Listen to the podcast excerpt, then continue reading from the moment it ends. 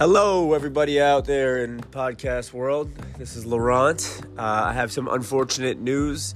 We are not going to have an episode for you today.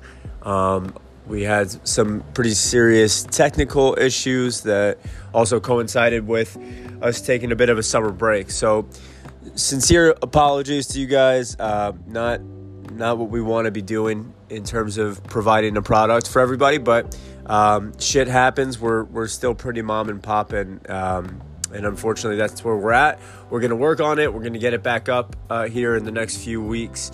Um, in the meantime, we love you guys. Um, I hope you're finding some time to enjoy the summer, uh, and you know, I don't know, sleep with your coworkers. Don't do too many drugs, and check back with us. Let your friends know about the podcast. Tell them there's a really cool podcast about the service industry that sometimes just doesn't, you know, have an episode.